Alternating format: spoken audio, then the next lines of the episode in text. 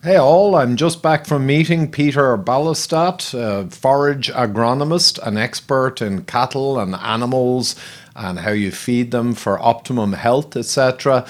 And there's a big conference going on in Dublin, Ireland over the next 2 days, and it's on the societal role of meat.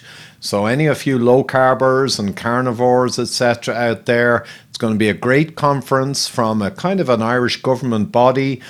Professor Frederick Leroy I met today also, and he's going to be there, and they're going to discuss the whole meat topic, you know, the nutrition, the importance in society and the climate and all of the other headwinds that are coming in hard against meat in our world today. So it's going to be a great conference. It's also free to sign up to watch all the great talks online.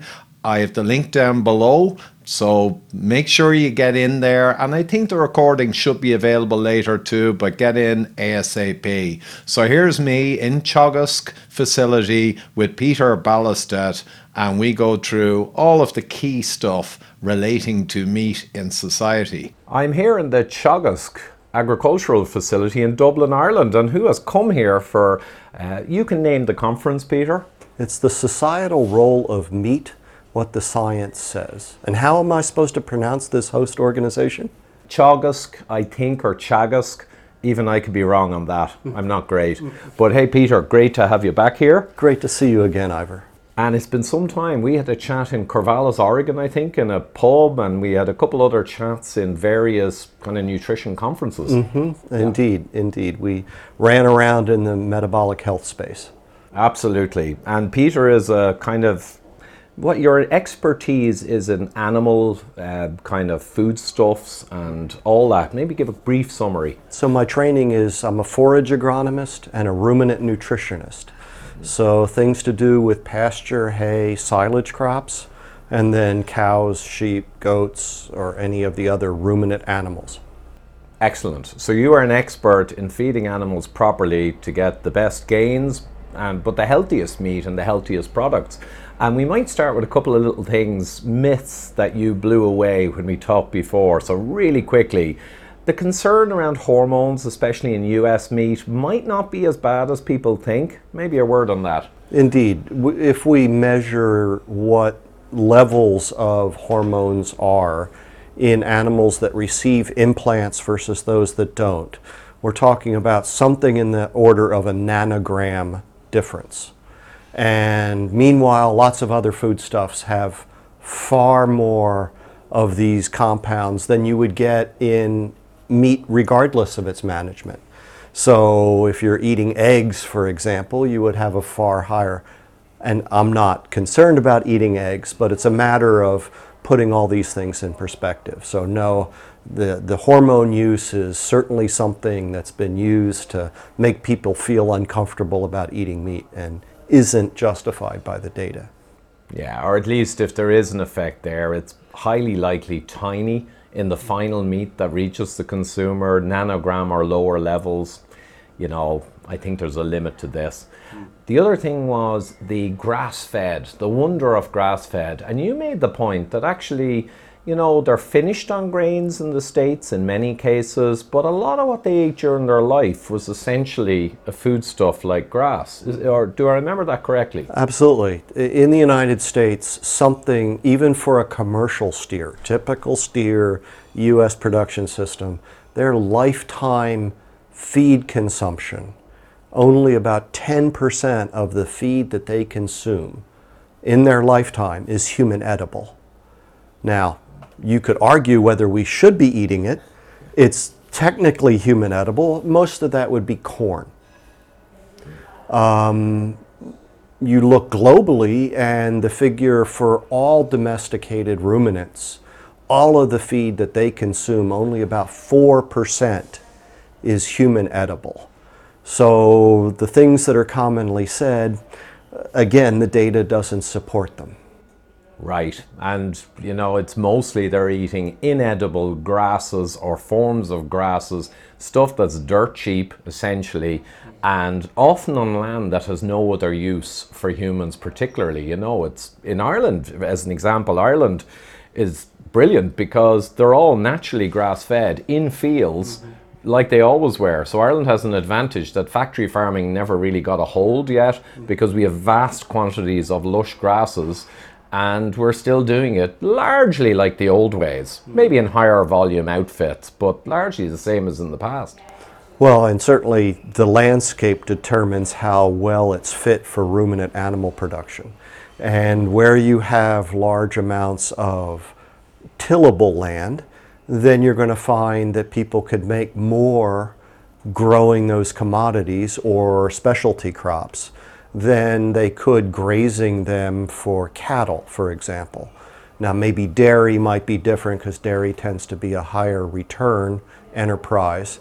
But even with those situations where you're growing human edible crops, everything you grow and harvest isn't human edible. So you're left with a lot of what we would call byproducts, feedstuffs. You could feed them to a ruminant, but not feed them to humans. So here we can take this byproduct and feed it to animals and again, get a higher value product out of it.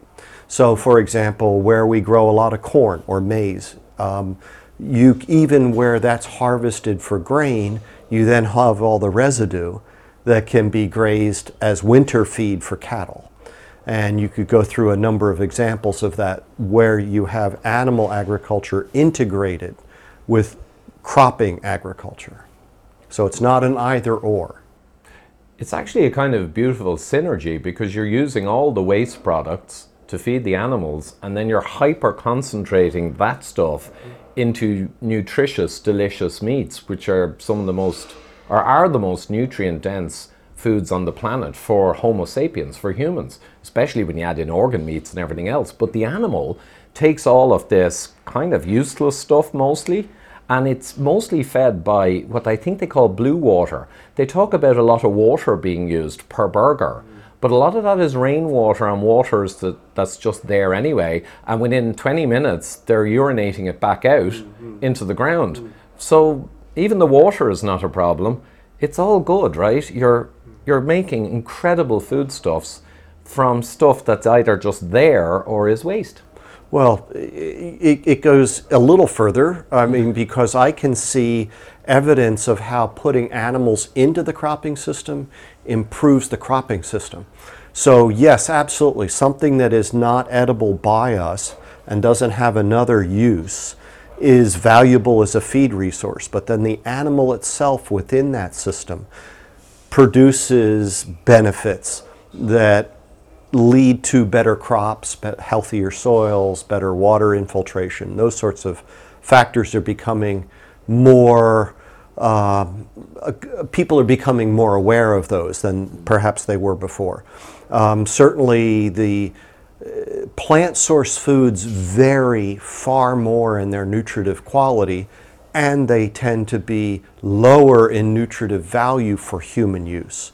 And so the animal source foods are the highest quality sources of the essential nutrients that humans need for proper development and function. And they tend to be more consistent. So, which makes sense. You've got all these systems in place in the animal to make sure that homeostatically things are maintained. And so it's reasonable. Whereas in plants, you can have luxury consumption, you can have deficits, you can have maturity effects. And the more mature a plant tissue becomes, the less digestible it becomes. Those sorts of things are all present in plants. They're not present in the animal source foods.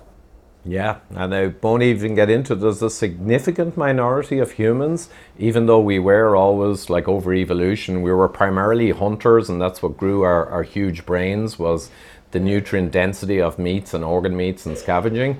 But we also ate plants, of course, but there are plant proteins that, the classic example is gluten. 1% of people will essentially die if they keep eating gluten. But there are lots of other plant proteins that to varying degrees are problematic. The beauty about the meat though is, probably because of the evolutionary history, it's the cleanest possible diet when you tend to eat meats, fish and eggs, and maybe above ground vegetables that are less problematic in their protein content. Well, certainly the protein, the common conversation about protein has been oversimplified. And when we're feeding monogastrics, like you and me, or like pigs, and I'm not making any illusions here, monogastrics need essential amino acids in our diet. They must be present, they must be digestible, and they have to be present in the proper ratio to each other. Okay, those are three critical issues. And with more sophisticated tools, we see how the animal source foods are even more important than we used to think they were in terms of having highly digestible forms of all of the essential amino acids and in the proper ratio.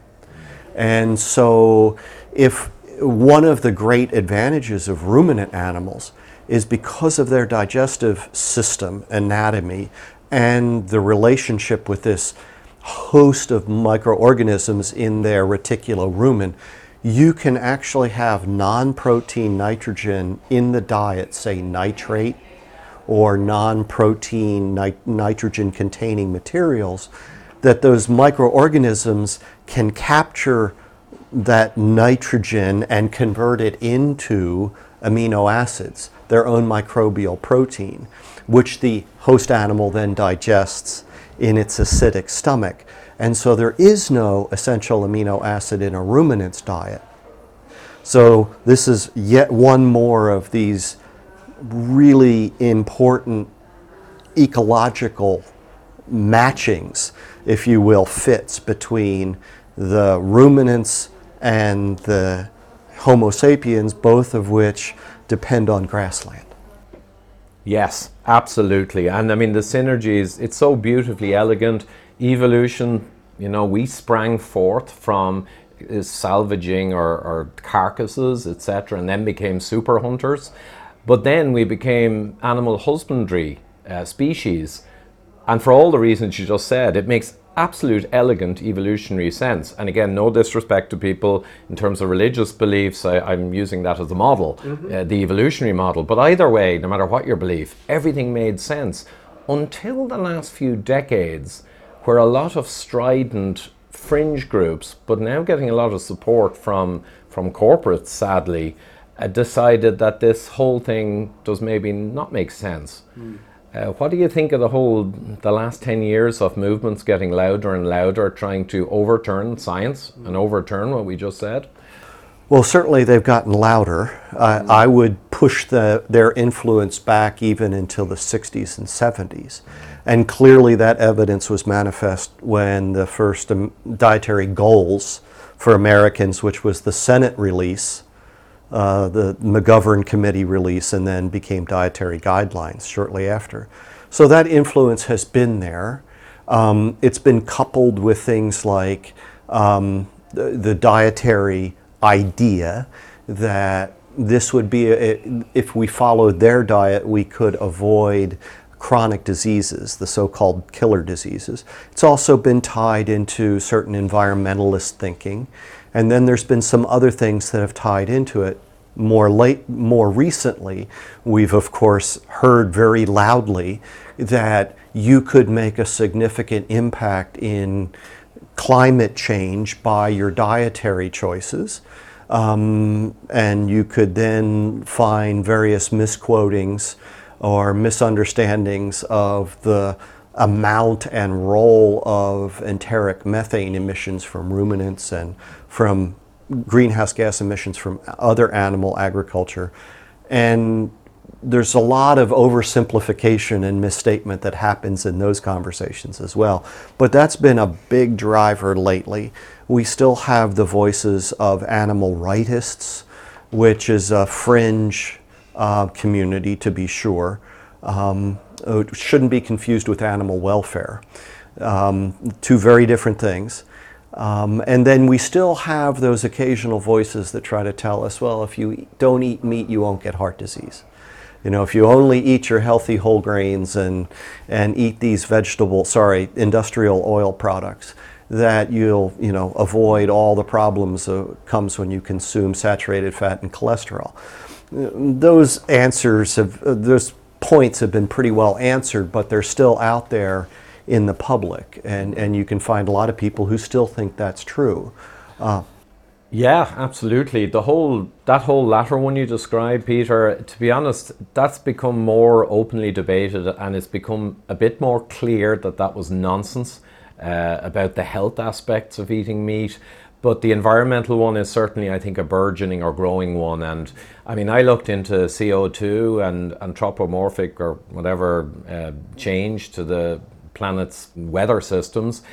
And I'm not impressed at all with all the modeling and all the what I perceive as bias in the climate change industry.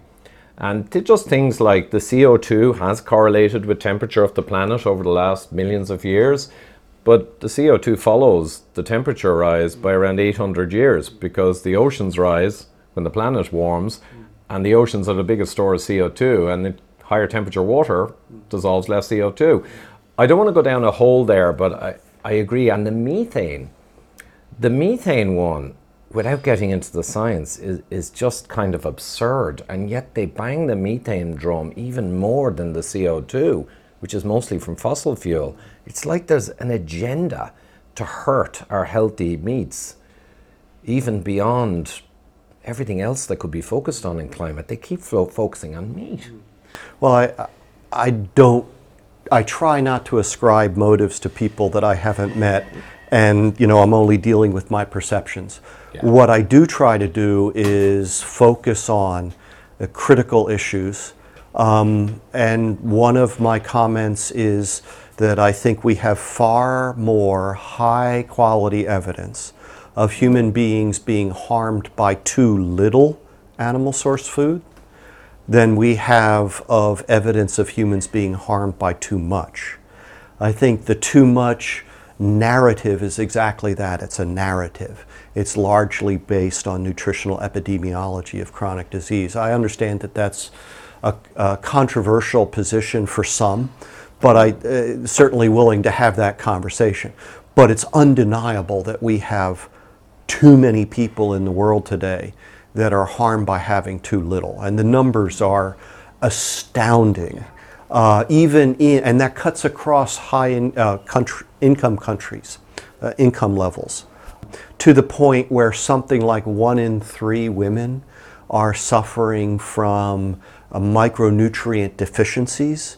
This is a paper that was just recently released, but globally, somewhere between 1/5 and 1/4 of children 5 years and under are stunted due to a lack of these essential nutrients that are best provided by animal source foods. 1/3 of women of childbearing age are anemic, again, because they have. So this is an issue that's out there. And then I try to make the point that what we're seeing in the metabolic illness constellation is malnutrition.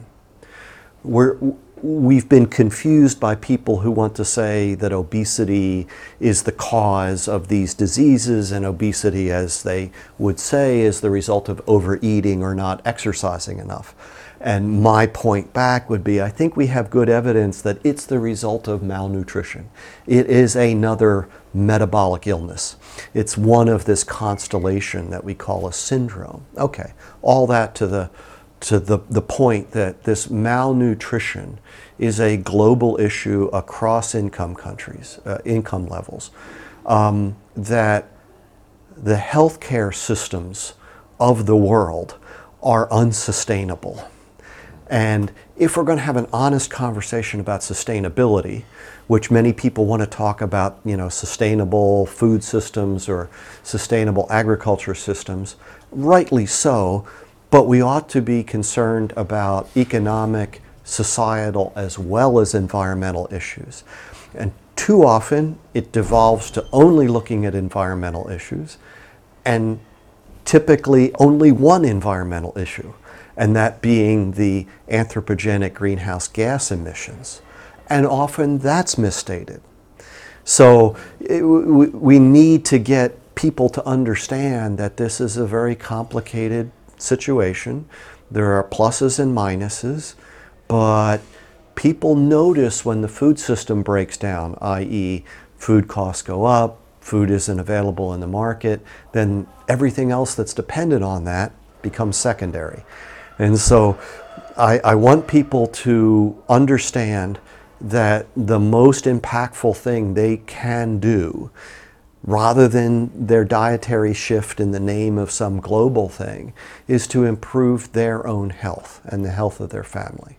And that as a result of that, you will have impacts beyond your ability to see them now or predict them in a model. So we can talk about how in the last scientific assessment, the report of the IPCC, they report that they've probably been using the wrong metric to assess the global warming potential of enteric methane. Enteric methane is that methane that is burped out of the rumen, and it's a natural product of the fiber digestion process.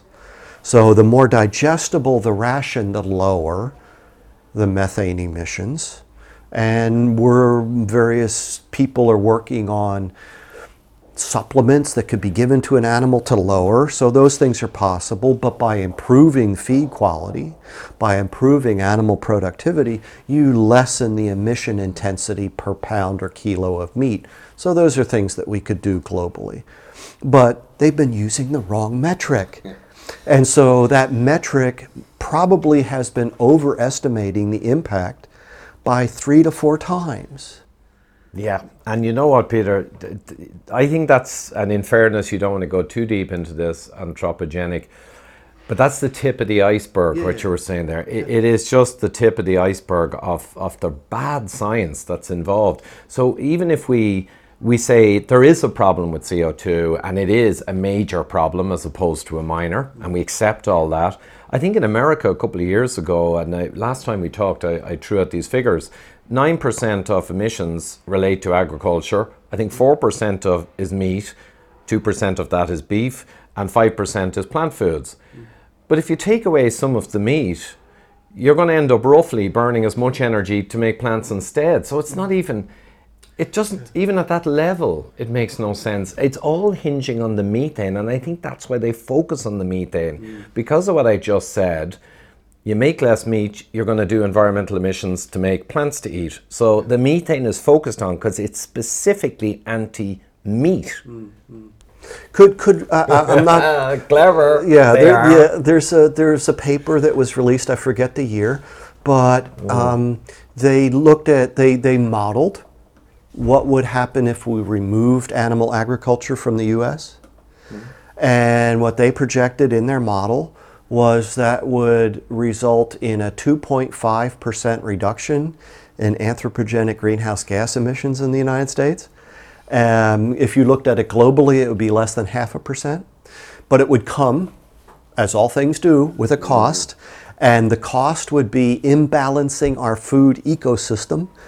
And their quote was the creation, and I would say exacerbation, of nutrient deficiencies. We are experiencing nutrient deficiencies in the United States today.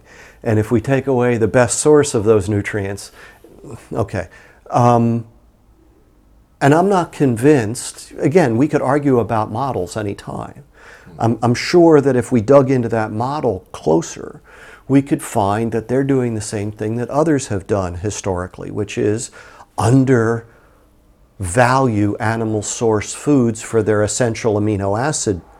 So one paper that was released in 21, I believe, if you look on a label or in a table, it says protein, grams. Well, that's crude protein.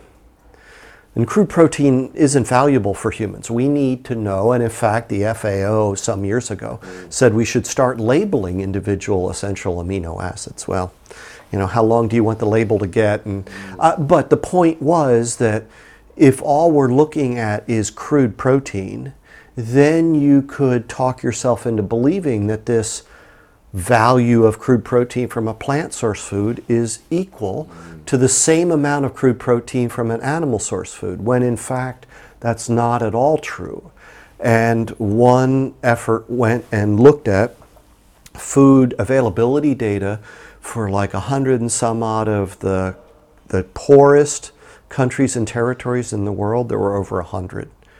And you look at, and you're driving towards this low target. It's not a target, it's a minimum, RDA for protein. So they used that as the target, and they looked at the total plant and animal source protein supply, and they said, well, look, only these few down here at the lowest level of income are below the target. Well, okay, then they went through and they separated out plant and animal, and they looked for essential amino acids, and they looked for the utilizable lysine, which tends to be the globally limiting.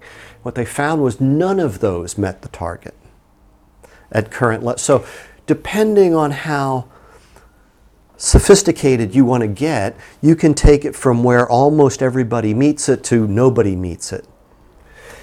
Yeah, and then that has an environmental impact, or at least a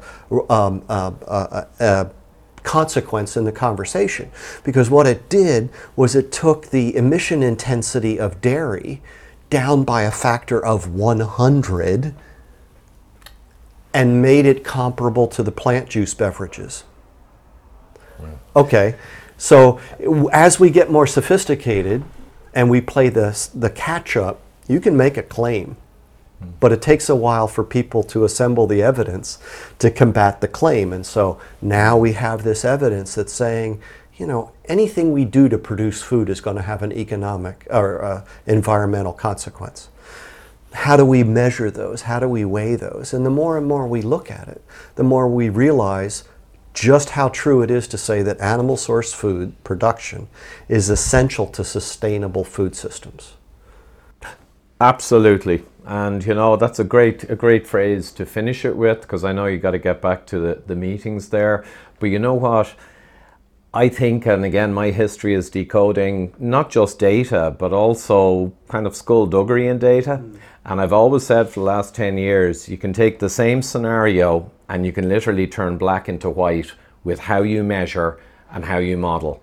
And I think we'll find out in time, not just what you mentioned, but so much more will have been essentially biased at every turn in the modeling and the analysis to be detrimental towards meat and animals in our food system. And I think that's a philosophy thing that's gripped the world for decades, like you say, or even going back to the last century, perceptions. But anyway, we'll see. Yeah, metrics matter, and the devil's in the denominator. Yes, and if you don't measure it, you can't fix it. Yeah. If you don't measure it, you can't understand it. Yeah. Well, that's it. And when you improve your health, you are improving the world. Absolutely. Thanks so much, Peter. Thank you, Ivor. It's great to catch up. Hope you enjoyed that conversation with Peter. And again, the links are down below for you to join up and be able to see all of the talks and the debate around the societal role of meat. And please do share it on with people so that everyone can engage with this fascinating conference in Dublin, Ireland.